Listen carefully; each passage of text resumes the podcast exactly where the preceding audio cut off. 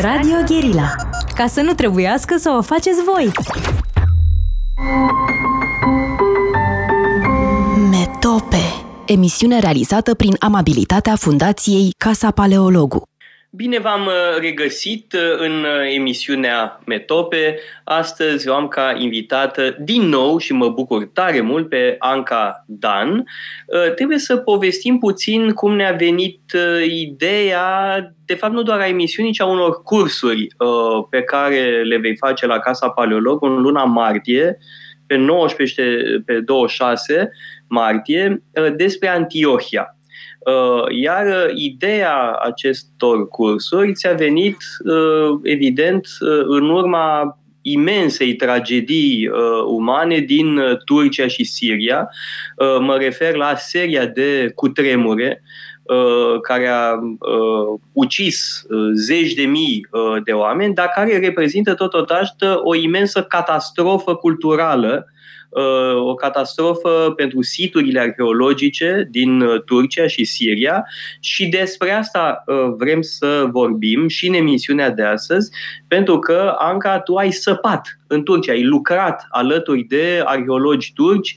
Știu că, de pildă, colegul tău din Turcia a murit împreună cu întreaga lui familie în această teribilă tragedie. Deci vreau să vorbim și despre dimensiunea culturală a pierderilor provocate de cutremur. Mulțumesc foarte mult, Anca, că ești alături de mine astăzi și spune-ne despre amploarea dezastrului și apoi, sigur, o să continuăm cu aspecte mai specifice.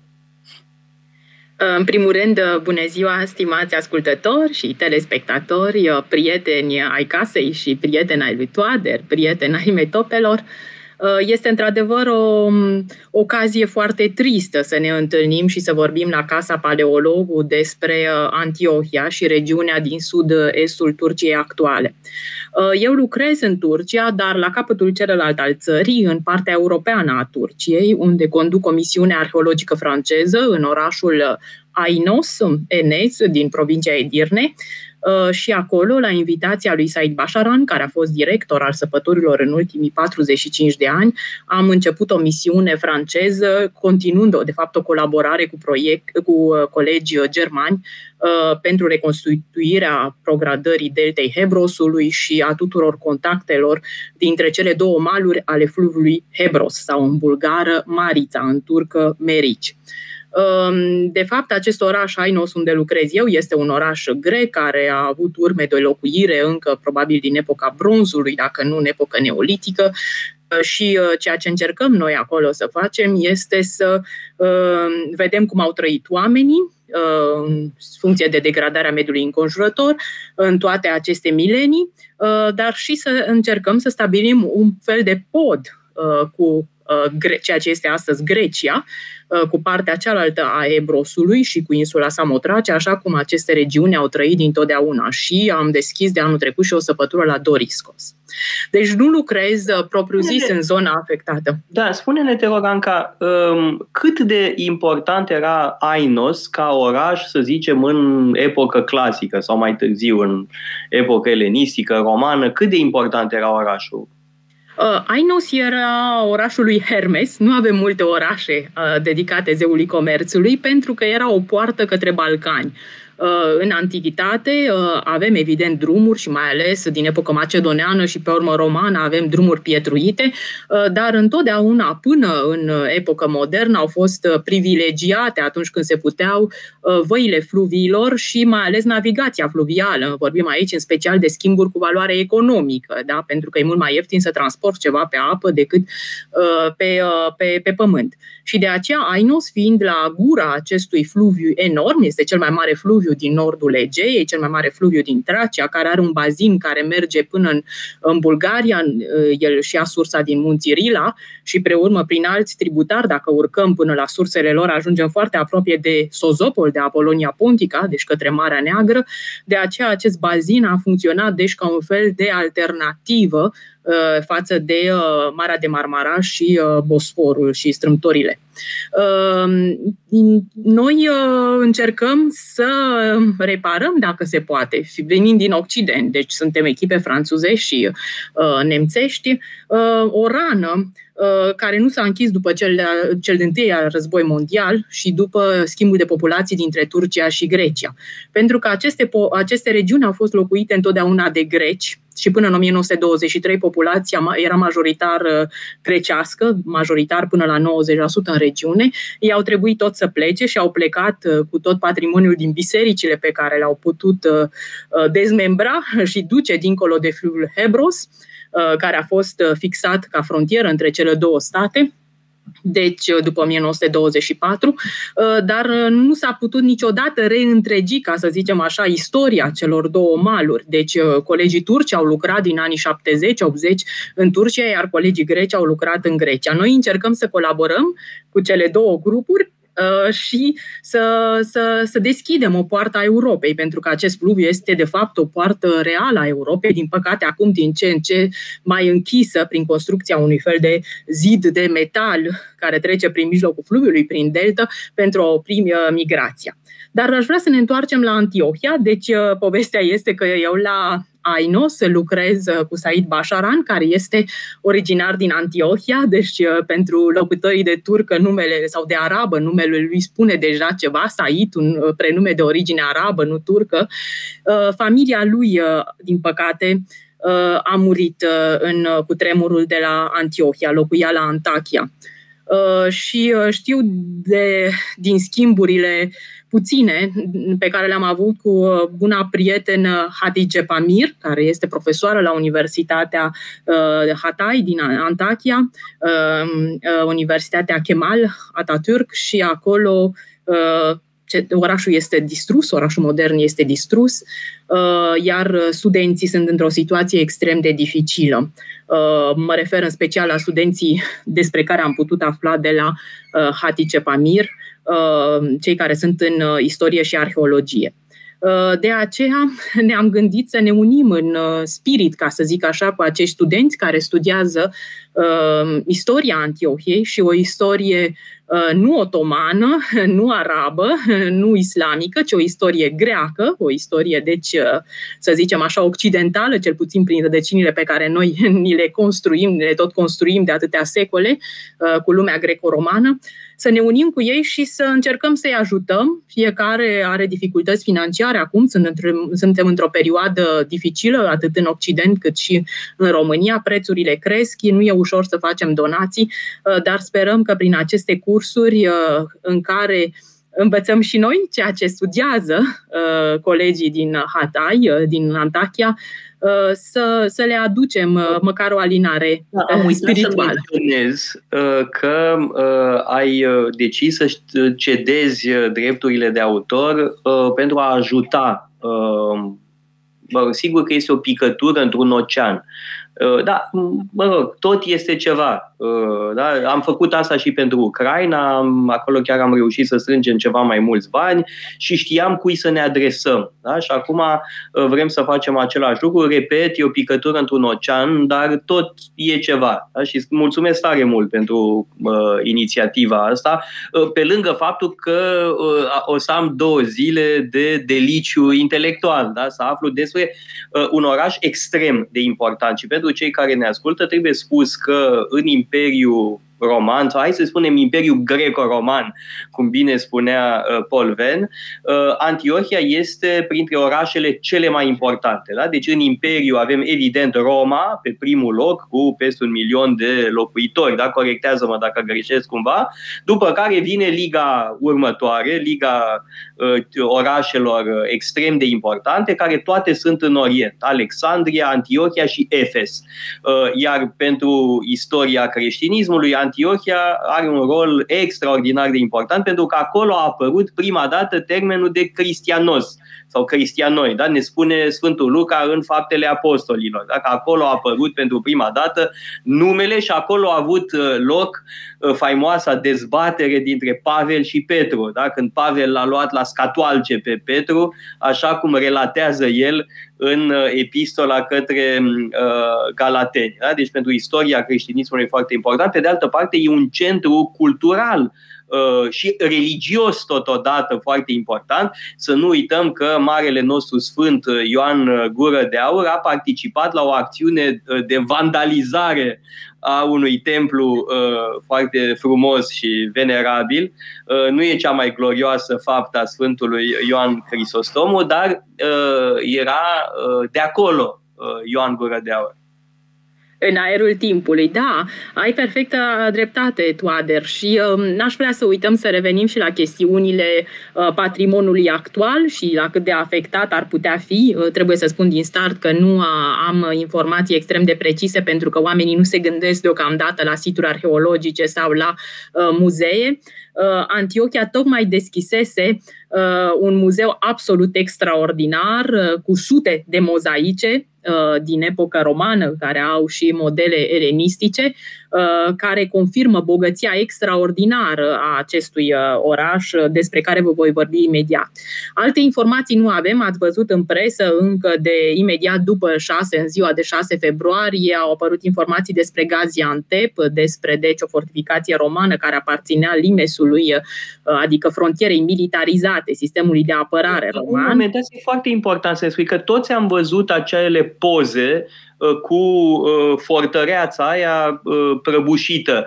Este deci o fortăreață din epocă romană de epocă romană, refăcută în epocă bizantină și ce am văzut noi, nu se știe dacă a picat și zid roman sau numai zid otoman, ca să zicem. Dar ce mai ales nu știm deocamdată, nu știu eu de aici, este dacă nu a picat restaurația din ultimele decenii. Uh, deci nu știm, uh, nu știm exact. Regiunea, într-adevăr, suntem în apropierea riftului, deci ați văzut tot felul de explicații ale seismologilor. Uh, este o regiune cu seismică foarte puternică. Uh, foarte cunoscută pentru cutremure extrem de mari uh, din antichitate. Poate cel mai mare a fost în timpul lui Justinian. Știți, Justinian a avut și plagă, și epidemie, și cutremur, uh, cutremure foarte mari, în special unul la Antiohia. Dar este interesant că deja împăratul Traian s-a aflat la Antiohia, deci după povestea cu dacii, a mers la Antiohia și acolo a fost un cutremur foarte mare, în urma căruia a dat o lege Uh, care ar fi fost bine să fie ascultată și astăzi, uh, pentru că avem uh, documentare epigrafică, nu, la pseudo Aurelius Victor, deci o documentare literară despre faptul că Traian a dat o lege cum că uh, nicio clădire de la Antiochia n-ar trebui să aibă mai mult de 60 de picioare înălțime. Da, da deci... asta cred că e o lege de care, uh, mulțumesc că nu cunoșteam acest detaliu, este pasionantă, Anca, e o lege la care ar trebui să ne referim și în România, că tot ne revendicăm de la Traian. Îl avem pe Traian în imnul național. Dacă îl avem pe Traian în imnul național, ar trebui naibii să ne băgăm mințile în cap, pentru că în România se construiește la fel de irresponsabil ca și în Turcia. Ehm, da, e, să nu ne facem iluzii, dacă dă un cutremur la noi de aceeași magnitudine, rezultatul va fi același, ehm, grație acestor dezvoltatori ehm, neserioși pe care îi avem, evident și autoritățile publice care nu-și fac treaba. Da? Foarte important că ne-ai spus despre această lege a lui Traian și aș mai face o observație aici, că ai vorbit de cele două catastrofe îngrozitoare din timpul uh, lui Justinian uh, cu tremurul și, de asemenea, uh, ziceai de pandemie. Uh, de fapt, este prima pandemie de ciumă, da? de pestis iersensis. E prima din istorie. Dar celelalte zise ciume, de fapt, n-au fost ciumă. Și pandemia din vremea lui Marcus uh, Aurelius și, aia, și așa zisa ciuma lui Ciprian uh, din secolul III nu sunt de fapt ciumă. Prima ciumă în sensul strict al cuvântului este uh, epidemia absolut devastatoare din timpul lui Justinian, care a și continuat în secolele următoare. Uh, ai perfectă dreptate și pe lângă asta se adaugă și războiul, așa că suntem din păcate într-o configurație de, de actualitate pe care o credeam depășită de 1500 da, avem de toate, ani. și pandemie, și război, și cu tremure exact ca pe vremea lui Justinian.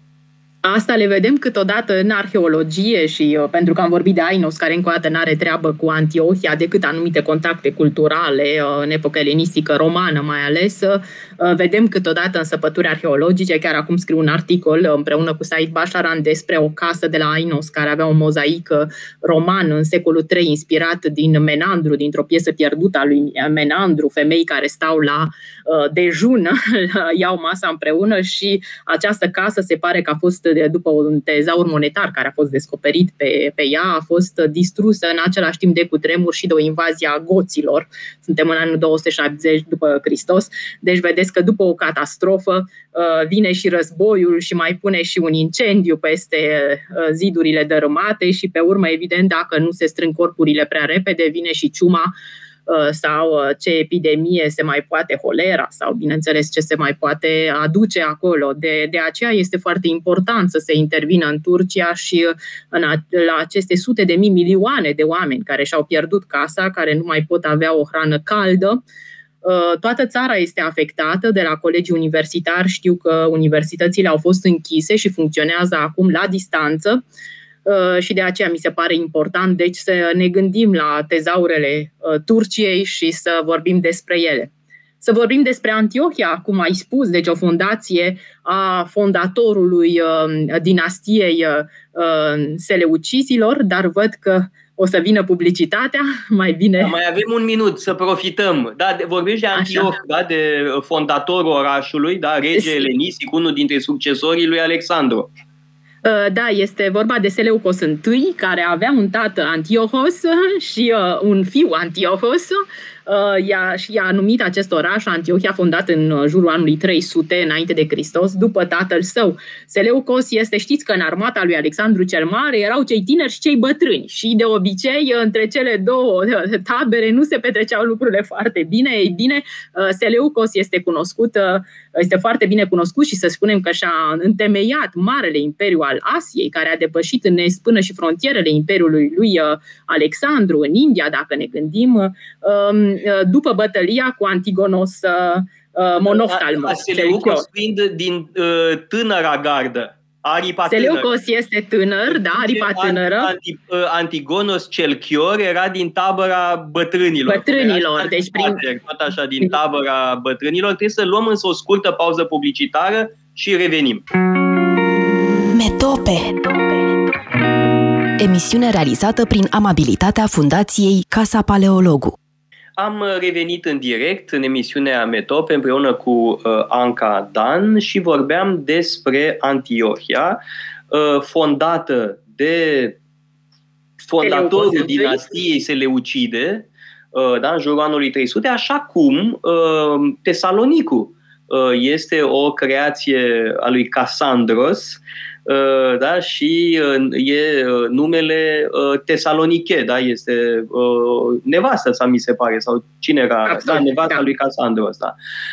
Bun, sunt două orașe foarte importante, apărute cam în același timp. Bun, Tesalonicul puțin mai devreme, da?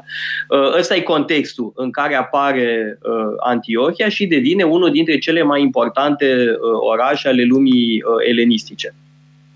Absolut. Trebuie să spunem că Seleucos a fundat, de fapt, patru orașe care se află la o distanță destul de mică, uh, relativ mică pentru noi, cel puțin astăzi, dar care din antichitate erau atât de poluate, uh, de populate, nu de poluate, probabil și popul, pol, poluate, mă scuzați, dar populate, în primul rând, uh, pentru că a adus acolo, evident, armata, mercenari macedonieni, greci, dar și populație locală siriană și aceste patru orașe au fondat, uh, au format împreună în epocă romană ceea ce se numește de la Strabon tetrapola siriană. Care sunt celelalte orașe?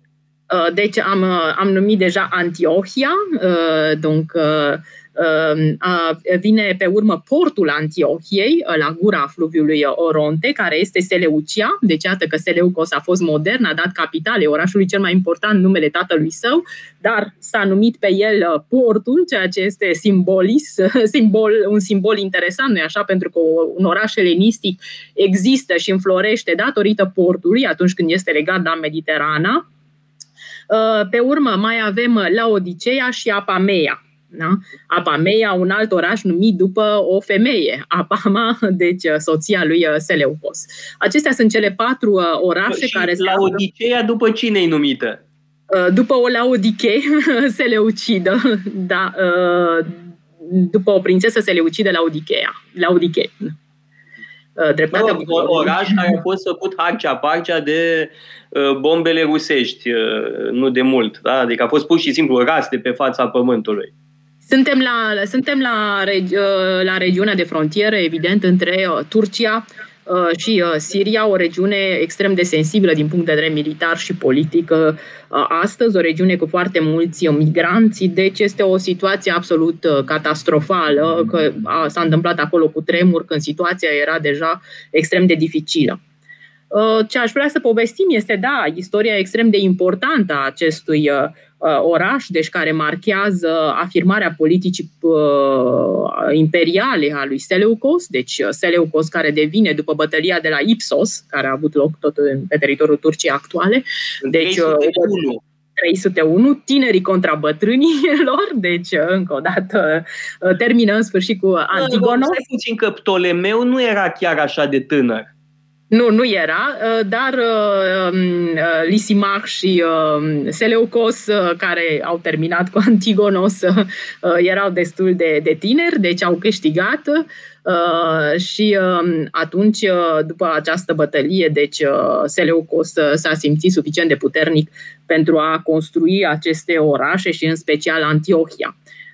Antiohia care devine, deci, deși este excentrată în Asia, una din capitalele sale foarte importante, asigurând legătura cu Mediterana. Este, de fapt, în, să zicem așa, inima fostul imperiu al lui Alexandru cel Mare, nu-i așa, între lumea mediterană și, și Asia. Uh, și uh, istoria orașului continuă în perioada elenistică și mai ales în perioada romană, pentru că după expediția lui Pompei, Antiohia devine uh, capitala, cum era normal, provinciei Siria, în 64 înainte de Hristos. Anca, după aceea, da? am o întrebare. Când am fost la Paris, la sfârșitul lunii noiembrie sau la începutul lui decembrie, nu mai țin minte, am venit la Paris și Uh, mai luat să mă culturalizezi, uh, mai dus la o expoziție foarte interesantă despre Afganistan, mai exact despre um, statele elenistice din Afganistan. Da? Și uh, astea sunt uh, entități care s-au uh, rupt din Imperiul Seleucid, uh, da? care se întindea efectiv de la Mediterană până în Afganistan. Da? Este imens Imperiul Uh, seleucid. Evident că această uh, imensitate a dus până la urmă la ruperea uh, Imperiului și s-au manifestat tendințe centrifuge. Și așa s-au rupt de Imperiu anumite state, precum în Afganistan. Da? Și este fascinant să vezi în Afganistan construcții grecești, statui grecești, vase grecești, o întreagă cultură greacă care a durat secole. Absolut. Deci, uh, uh, Grecia au ajuns în nordul Indiei, deci în Pakistan, Afganistanul de astăzi și până în nordul Indiei cu Alexandru cel Mare. Dar adevărata cucerire acolo, mult mai importantă și mai multe fundații au fost făcute de către Seleucize, către Seleucos I. Deci suntem la sfârșitul secolului IV înainte de Hristos. Unul dintre aceste Uh, orașe a fost săpat de arheologii francezi în anii 70, mai ales descoperit prin anii... Uh, se știa de el încă dinainte, dar uh, s-au început săpături mai bine în anii 60-70 și un fost coleg de la laboratorul meu, Claude Bernard, cu alți colegi actuali, Claude Rapin, France Grenet, au continuat săpăturile. Ai Hanum în, pe numele său modern, deci orașul lunii, Este un oraș grecesc de fundație probabil seleucidă, deci de la sfârșitul secolului IV, începutul secolului III, care aparține pe urmă unuia din aceste regate bactriene, greco-bactriene, Uh, și pe urmă uh, indoscite în această regiune din Afganistanul de astăzi. Ce este interesant acolo este că efectiv, deci acești seleucizi uh, s-au dus, cum s-au dus și oamenii macedonieni lui, lui Alexandru, care au fondat Alexandria, deci care are încă ultima Alexandrie, cea mai de, de, de departe, de pe Oxus și așa mai departe, sunt um, uh, și Alexandria extremă, uh, sunt încă dezbătute pentru localizarea lor. Dar ceea ce știm de la Iranum și de la Balh, care fusese încă din epoca ahemenidă, deci persă, capitala Bactrianei, una dintre regiunile acestea orientale, Uh,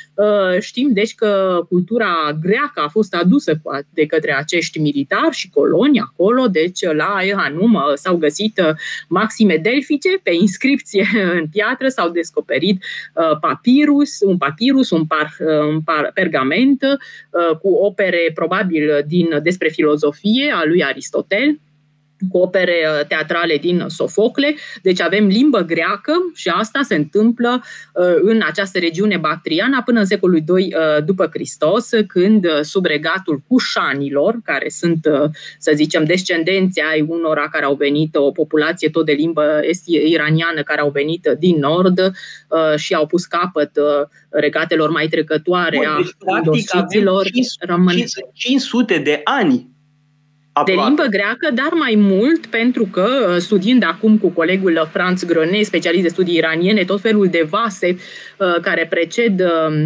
uh, cucerirea islamică din aceste regiuni, în Bactriana și Sogdiana, ne-am dat seama că până în secolul 6 după Hristos avem o bună cunoaștere a teatrului grecesc în estul Asiei. Atât de profundă a fost această cucerire um, uh, seleucidă. Iată deci că uh, nu numai romanii în Dacia au reușit să latinizeze populația, nu-i așa, și să avem o populație latinofonă între Carpați și Balcani, uh, în ciuda scurtei cuceriri de la nord de Dunăre, și grecii în prin cucerirea lui Alexandru și mai ales cucerirea Seleucidă în câteva decenii uh, au elenizat și este interesant că pe urmă scrierea bactriană, deci de, de la Cușani, s-a, a, fost, a folosit alfabetul grecesc și toată asta continuă, limba bactriană este atestată până în uh, evul mediu după cucerirea uh, islamică, iar evident tradițiile, legendele despre Alexandru cel Mare, care au fost integrate parțial în romanul lui Alexandru, continuă în, studi- în studii, în um, sursele, în cărțile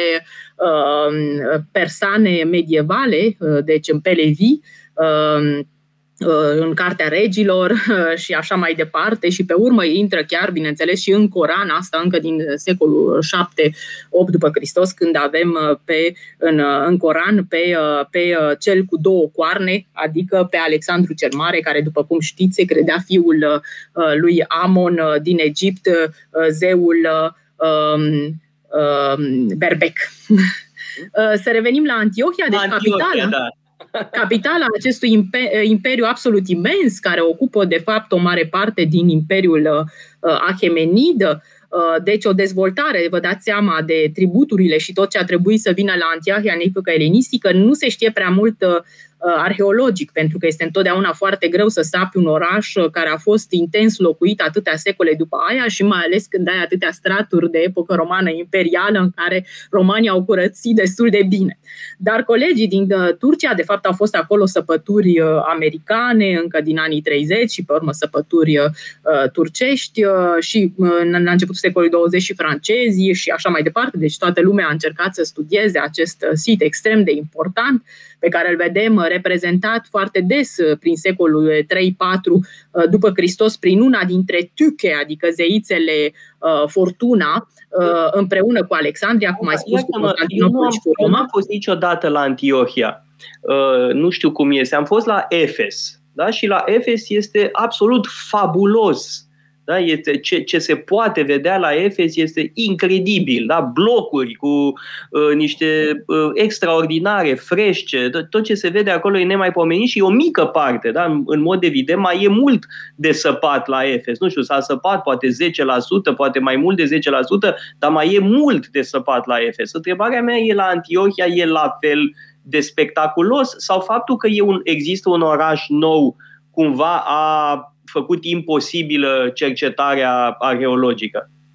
Suntem în cazul al doilea, da. Ca la Dar Roma, trebuie... de pildă, sau la Atena. Ca la Roma, ca la Roma, da. Uh, uh, sau ca la Bizanț, ca la Constantinopol, ca la Istanbul. E o, combi- o comparație mult mai bună cu Istanbulul, pentru că ceea ce vedem din Antiohia sunt uh, lucruri instalate în Antichitatea târzie, epocă imperială, bizantină și pe urmă refaceri din epoca otomană. Uh, deci uh, trebuie să ne așteptăm, dar cu un oraș care, evident, uh, în epoca otomană își pierde importanța după cruciate.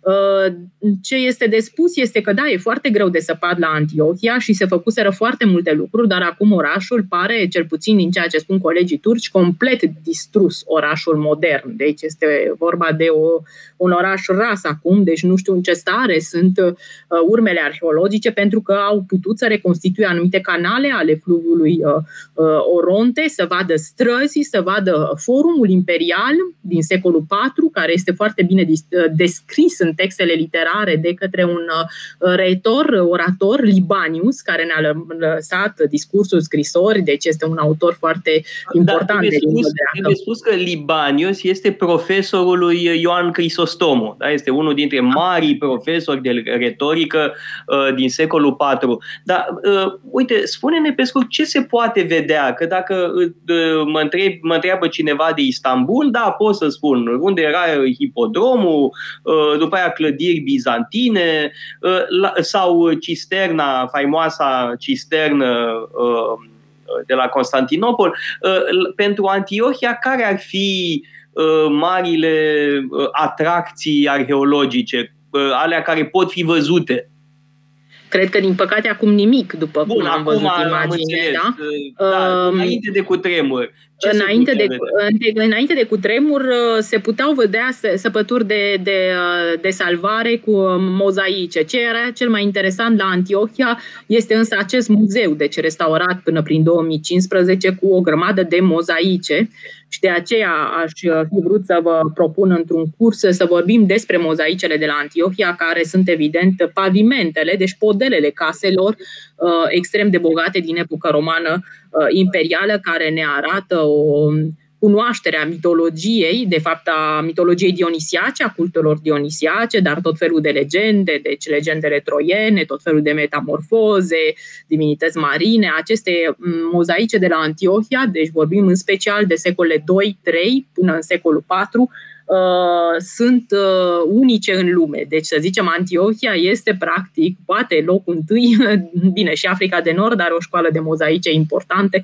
uh, dar cele de la Antiohia sunt absolut extraordinare și tocmai uh, surprind acest moment al creștinării din secolul IV. Deci avem o mitologie cre- uh, păgână care se continuă în uh, Uh, în uh, creștinism. Acesta ar fi da, obiectivul aici, uh, Anca, aș vrea să ne oprim puțin asupra acestui aspect, pentru că este uh, fascinant. Uh, de pildă, uh, la Roma uh, poți vedea în catacombe reinterpretări creștine ale unor mituri Uh, grecești. De pildă Ulise, da? îl vezi uh, într-una dintre catacombe pe Ulise legat de catarg, rezistând ispitelor sirenelor și devine un simbol creștin al rezistării la ispite.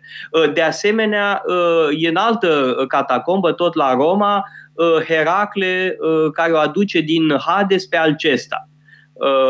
Da, este alt, tot așa o reinterpretare creștină a unui mit grecesc în care e vorba acum de înviere. Da? Heracle care aduce înviere, așa cum și Isus îi aduce pe Adam și Eva din uh, lumea de dincolo. Da? Deci avem asemenea reinterpretări uh, creștine ale unor mituri grecești.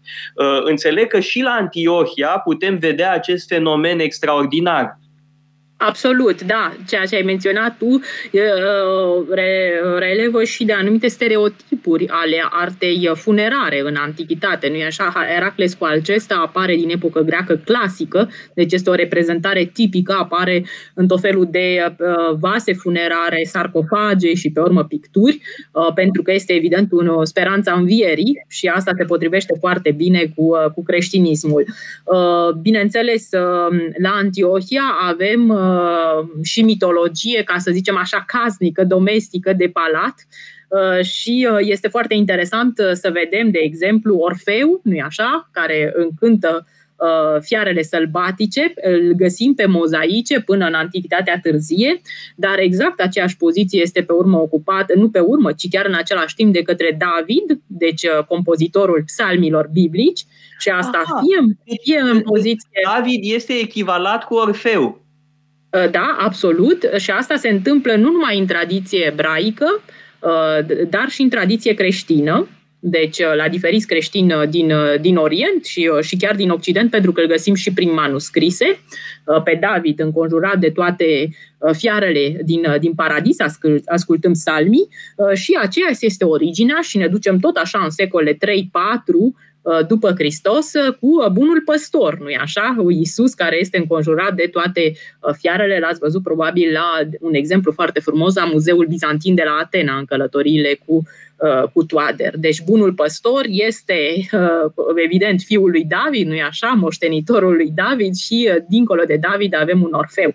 Dar sunt foarte multe asemenea imagini și dacă vorbim de Antiohia, Uh, și vom vorbi uh, și de Ierusalim puțin mai târziu. Uh, putem vorbi despre um, deci, diversi împărați romani care au trecut pe acolo și pe urmă cel care este un fel de fondator, să zicem așa, în Imperiului Bizantin, cel care este primul care a luat titlul de Basileus, la începutul secolului VII, adică Heraclius, și care el însuși juca foarte mult cu aceste reinterpretări mitologice, pentru că Uh, pe, um, să învingă armata lui Cosroes al doilea, pe uh, Sasanizi, așadar, uh, pentru a relua Pământul Sfânt pentru creștini. Suntem, deci, după 614 în, da, în vorbim, dacă tot ai atins subiectul Ierusalimului, da, cu uh, Heraclius, uh, hai să spunem câteva cuvinte despre călătoriile pe care uh, le vom face la Ierusalim. Acum, nici nu cred că mai facem publicitate, că dacă nu mă înșel, uh, sunt ocupate locurile, mă, asta e. Uh, da, dar plăcerea de a vorbi despre Ierusalim uh, e în sine o justificare. Uh, de ce să mergem uh, cu o arheologă la Ierusalim și să nu mergem cu Beoreu, de pildă? Dacă Beoreu organizează tot felul de uh, călătorii în Țara Sfântă, uh, de ce să mergem cu tine și nu cu părintele, uh, nu știu care, uh, care se ocupă de pelerinaje?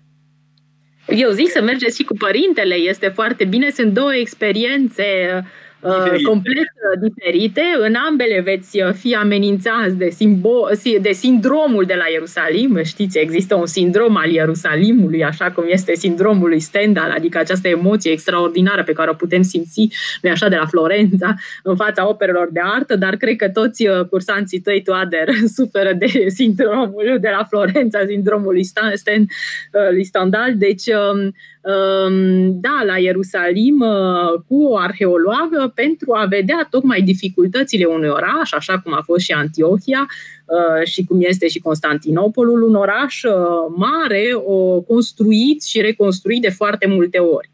Uh, și um, mergând la Ierusalim vom vorbi și fiecare va avea libertatea să se gândească, să mediteze în, sinul, în sânul său despre credința lui, dar ceea ce eu aș vrea să vă propun este o călătorie prin diferitele straturi arheologice și istorice ale orașului.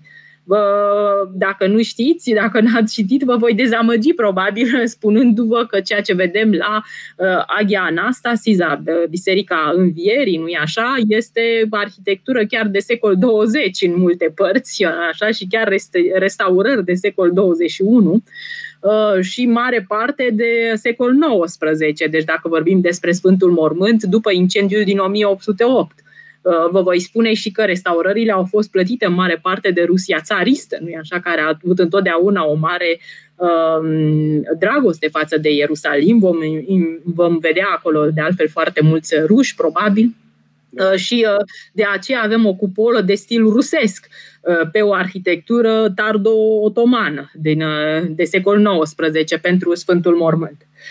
Dar sunt locuri și chiar în momentul acesta există o săpătură arheologică a Universității Sapienza de la Roma, în, la Ece Homo, deci o, o capelă din franciscană din actuala configurație a Bisericii Învierii și acești colegi italieni, arheologi clasici, au găsit deci urme ale complexului construit de Constantin cel Mare.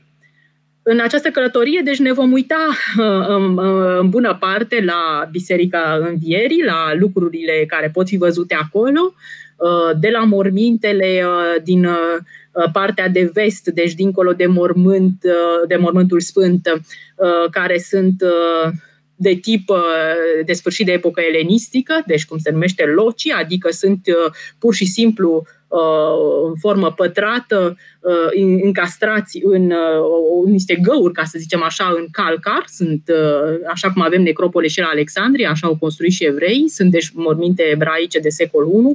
Acolo acum se spune că ar fi fost îngropat Iosif din Arimateia care, cum știți, după Matei ar fi dat mormântul său bine construit lui Isus. Acesta a fost uh, și principalul indiciu de a regăsi mormântul sfânt, uh, asta după o fază de construcție uh, romană în timpul lui Adrian uh, pe, pe acest loc. Uh, și uh, pe urmă vom vedea, evident, uh, urme ale templului roman care arasă această zonă de necropolă și de grădină rămasă în exteriorul orașului până la Hadrian.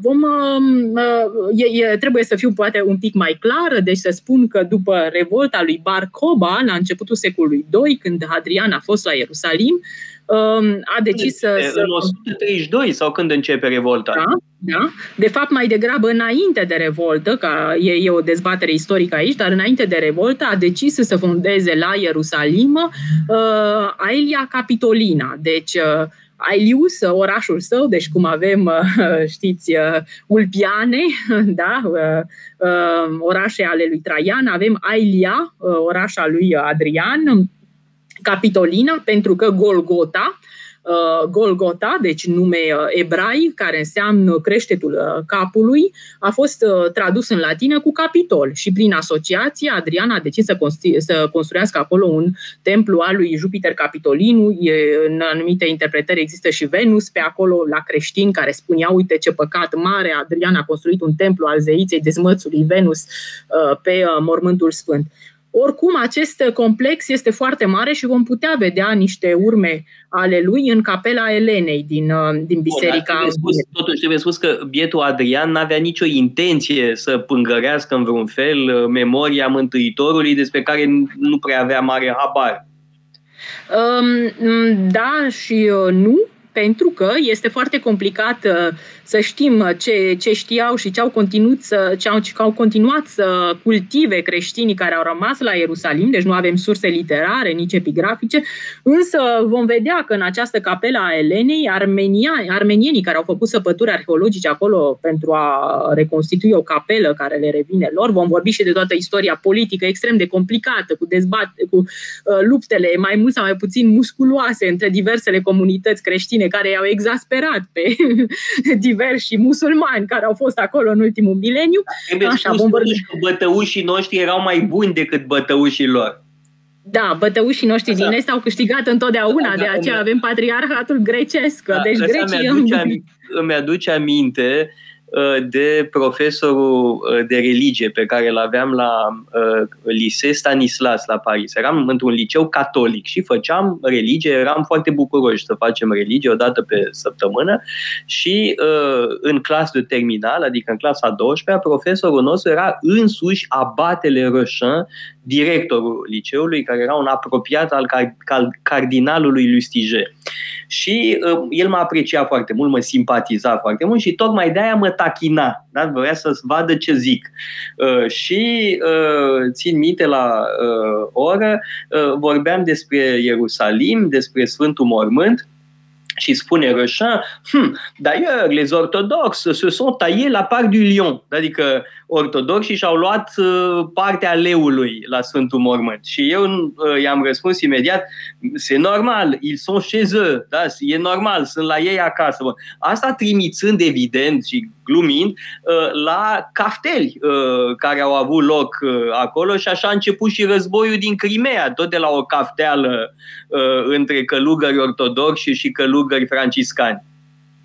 Uh, absolut, vom vorbi despre aceste lucruri și despre refacerea uh, bisericii uh, Maziricii Centrale în, la jumătatea, în a doua jumătate a secolului XIX. Vom vorbi despre status quo-ul, pentru că vom vedea de la intrare în, în biserică, de la intrarea actuală în biserică, scara care rămâne acolo tot de la jumătatea secolului XIX, pentru că nici măcar o scară, nici un scaun nu se poate schimba dacă nu a fost negociat înainte între diversele comunități creștine.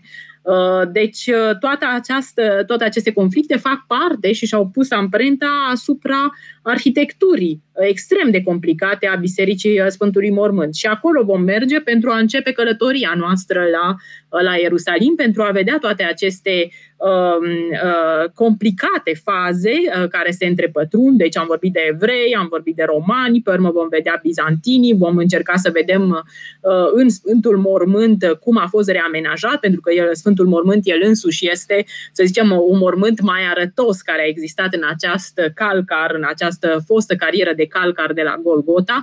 Uh, era un um, mormânt cu arcostolium, adică uh, cu un pat funerar sub un arc uh, pe care se, se punea Uh, decedatul, în schimb, uh, ceea ce rămâne în jur sunt acești loci, adică aceste locuri în care se pun pur și simplu corpurile uh, în perpendicular pe zid, în timp ce acesta este o amenajare a zidului. Deci vom vorbi de toate astea și pe urmă de fazele extrem de complicate, cum vă spuneam, până în secolul cu construire, deci în epoca cruciaților, cu franciscanii și pe urmă cu, cu tot ce s-a întâmplat până, până în secolul 21. Trebuie să luăm însă o scurtă pauză publicitară și revenim pentru câteva minute. Metope Emisiune realizată prin amabilitatea Fundației Casa Paleologu. Am uh, revenit în direct împreună cu Anca Dan, am vorbit despre uh, siturile arheologice din Turcia, în mod special despre Antiohia, acum vorbeam despre Ierusalim, despre călătoria pe care o vom face la Ierusalim în luna mai. Apropo, Anca Dan va face și două cursuri despre Antiohia la Casa Paleologu și uh, vom dona drepturile de autor sinistraților din mă rog, câțiva, că nu, nu o să putem uh, ajuta multă lume.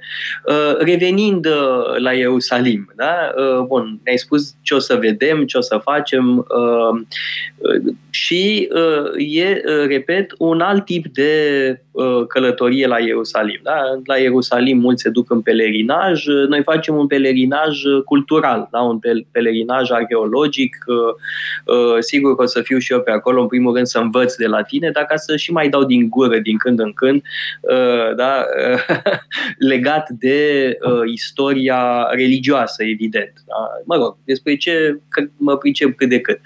Uh, da, și mulțumesc tare nu numai, nu numai re- religioasă, este pur și simplu istorie culturală, pentru că vom merge în ultima zi a călătoriei noastre și la Muzeul Israelului, deci vom vedea opere da, de artă din... Muzeul Israelului, că este ceva extraordinar totuși. Uh, absolut, deci este o sumă, o sumă de muzee, de da, fapt, A, în care mai multe. De fapt, parte. Muzeul Israelului e mai multe. Exact, absolut așa, Muzeul uh, Bibliei, care este foarte în acest grup, deci o parte din acest grup și Muzeul Israelului, care are de, uh, o secțiune foarte importantă de arheologie și pe aceasta o vedea împreună, uh, pentru că acolo vom putea parcurge istoria regiunii ăsteia din preistorie, Uh, cu epocă elenistică, cu epocă romană, deci am mai vorbit uh, la casă despre Irod, vom vedea în sfârșit fragmente din casa lui Irod, încă dintr-un apartament, o frescă dintr-un apartament pe care Irod l-a făcut în uh, palatul său pentru Marcus Agripa, probabil, oricum în legătură cu politica actuală din timpul său, vom vorbi despre problema identificării mormântului lui Irod și așa mai departe, despre diversele răspunsuri este făcut pentru Agripa, adică pentru uh, ginerele lui Octavian. Da, da, da, așa este interpre- există, este vorba despre o navă romană care era pictată probabil în amintirea bătăliei de la Actium Aha. Uh, cu ocazia unui uh, primirii, ca să zicem așa, la care se aștepta Irod să-l primească pe Agripa ca în voiaj. Bine, ca să se pună bine cu stăpânirea. Evident, ca da. toți uh, regii clienți, pentru că așa îi numim pe acești regi elenistici care erau în marginea, nu așa, Bielorusia de astăzi, ca să zicem așa, către Rusia, deci acest sistem de state cliente care există din uh, epocă asiriană, pe urmă la Hevenizi, uh, iată, și seleucizii, deci aveau aceste state care au fost, s-au segregat de către ei, dar totuși aveau interese comune, o cultură împărțită, niște idealuri politice comune și Irod, deci era un rege client moment al lui, al lui Augustus, după ce uh, s-a dat bine cu toată lumea, a trecut prin toate fazele de la Cezar la Marcus Antonius uh, până la Augustus. Și vom vorbi despre asta, vom vedea revoltele, deci războiul, uh, elemente de, de istorie militară, de arheologie militară romană, în special uh, din, de la războiul lui Titus. Uh, vom vedea efectele răscoalei lui Barcoba, despre care am vorbit, și tot așa vom merge până la epocă uh, târzie, deci cu primele sinagoge și mai ales cu primele biserici bizantine din, din, din regiune, pentru că vom vedea catapetesme și așa mai departe, obiecte până la, până la cucerirea arabă. În muzeul da? în acest uh, ansamblu de muzee. Da? Vedem toate lucrurile astea acolo.